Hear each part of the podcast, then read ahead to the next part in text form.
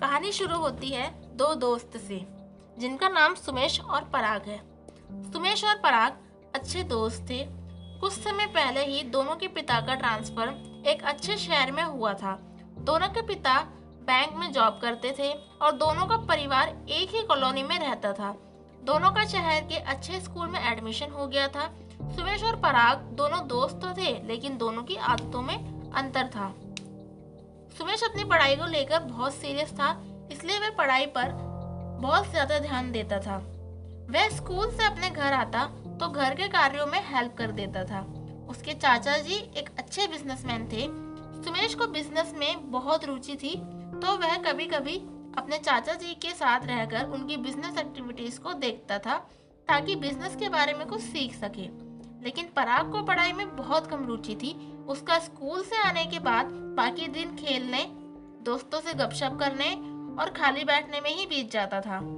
School के बहुत से बच्चे पराग को ज़्यादा पसंद करने लगे क्योंकि वह स्कूल में खूब मौज मस्ती करता था। अपनी अपनी आदतों की वजह से दोनों दोस्तों के बीच दूरियाँ बढ़ती चली गई। पराग और उसके दोस्त सुमेश का मज़ाक बनाने लग गए थे। कभी कभी वह सुमेश का मज़ाक बनाते समय कहते थे कि यह तो हमेशा पढ़ता रहता है या फिर किसी और काम में लगा रहता है। अबे यही करता रहेगा तो एंजॉयमेंट कब करेगा? सुमेश उन्हें समझाने की कोशिश भी करता है कि एंजॉय तो कभी भी कर सकते हैं, लेकिन अभी तो करियर बनाना है। लेकिन पराग और उसके दोस्त उस पर बहुत हँसते थे और कहते थे, अबे, अभी से स्ट्रगल करके क्या होगा? यह उम्र इंजॉयमेंट की है अभी लाइफ इंजॉय नहीं करेगा तो क्या बूढ़े होकर करेगा? इंजॉय कर इंजॉय बाद में तो जॉब करनी है, फिर समय कहाँ मिलेगा? तब तो लाइफ में स्ट्रगल ही होगा। लेकिन इतना सब होने के बाद भी सुमेश उन्हें समझाने के अलावा और कुछ नहीं कहता था। ऐसे ही समय बीतता चला गया। सुमेश और पराग दोनों की स्टडी पूरी हो चुकी थी। यह वह समय था जब सुमेश के पिता का ट्रांसफ़र किसी दूसरे शहर में हो गया था। और कुछ ही समय बाद पराग के पिता का भी ट्रांसफ़र किसी दूसरे नए शहर में हो गया। कुछ ही दिनों में दोनों एक दूसरे को भूल चुके थे। कहते हैं ना कि समय की गति बहुत तेज होती है। छह साल बाद एक घटना हुई। दिल्ली की एक बहुत बड़ी कंपनी की बिल्डिंग में एक नवयुवक ने बहुत तेज़ी के साथ कदम रखा। वह अंदर गया और एक कुर्सी पर बैठ गया। आज उसका जॉब के लिए इंटरव्यू था। जैसे ही उसे बुलाया गया तो वह तुरंत उठा और इंटरव्यू रूम में चला गया।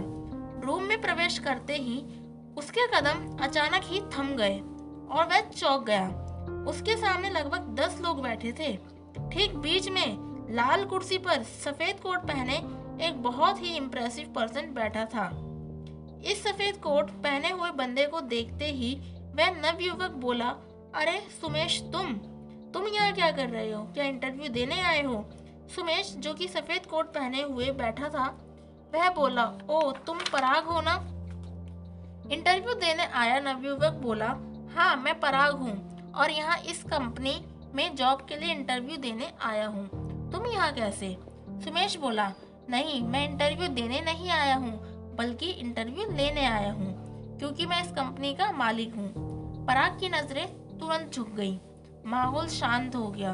वह मन ही मन सोचने लगा कि मैं जिसका मज़ाक बनाता था, वह आज इतनी बड़ी कंपनी का मालिक कैसे बन गया। अब बोर्ड के अन्य लोग पराग का इंटरव्यू लेने लग गए। पाँच मिनट बाद ही बोर्ड के लोगों ने पराग को रिजेक्ट कर दिया और कहा, आपके पास जो डिग्री है, वह यह बताती है कि आपकी स्टूडेंट लाइफ बहुत कमज़ोर रही है और आपके पास कोई जॉब एक्सपीरियंस भी नहीं है। हम आपको जॉब पर नहीं रख सकते। पराग तुरंत सुमेश की तरफ़ मुड़ा और सुमेश के सामने रोने सा मुँह बनाते हुए बोला, मैं पिछले तीन साल से जॉब के लिए स्ट्रगल कर रहा हूँ। बहुत सी कंपनी में इंटरव्यू दे चुका हूँ, लेकिन सभी जगह रिजेक्ट हो चुका हूँ। तुम तो मेरे दोस्त रहे हो। कृपया मुझे नौकरी पर रख लो। सुमेश ने कुछ देर सोचा और बोला, मेरे कंपनी की सफलता का राज यह है कि मेरे यहाँ जॉब करने वाले काबिल लोग हैं। जो एक दूसरे के काम से मोटिवेट होकर और भी ज़्यादा काम करते हैं। मैं नहीं चाहता कि उनके बीच कोई ऐसा व्यक्ति पहुँचे जो उन्हें खाली बैठने और मौज मस्ती करने को प्रेरित करे। मैं तुम्हें जॉब पर नहीं रख सकता। दुखी होते हुए पराग बोला तो क्या मुझे अब कहीं जॉब नहीं मिलेगी? क्या मैं ऐसे ही जीवन भर स्ट्रगल करता रहूँगा? तब सुमेश हल्की सी मुस्कुराहट के साथ बोला यही जीवन का सच है मेरे दोस्त। मैंने अपने स्टूडेंट लाइफ में बहुत स्ट्रगल किया ताकि मैं पूरी ज़िंदगी खुशहाली और मौज मस्ती से बिता सकूँ और एक सफल व्यक्ति कहा जाऊँ। और तुमने अपनी स्टूडेंट लाइफ मौज मस्ती और खेल में बिता दी। परिणाम तुम्हारे सामने है। अब तुम्हें जीवन भर स्ट्रगल करना होगा। मैंने जो चुना, वह मुझे मिल रहा है। और तुमने जो चुना, वह तुम्हें मिल रहा है। तभी पराग वहाँ से उठा और ऐसे चल दिया जैसे जीवन भर संघर्ष करने का वह संकल्प ले चुका हो। सो so, आप बताइए कि आपको ये स्टोरी कैसी लगी? एंड कमेंट में बताइए कि आप सुमेश की तरह बनना चाहते हैं या पराग की तरह। Thank you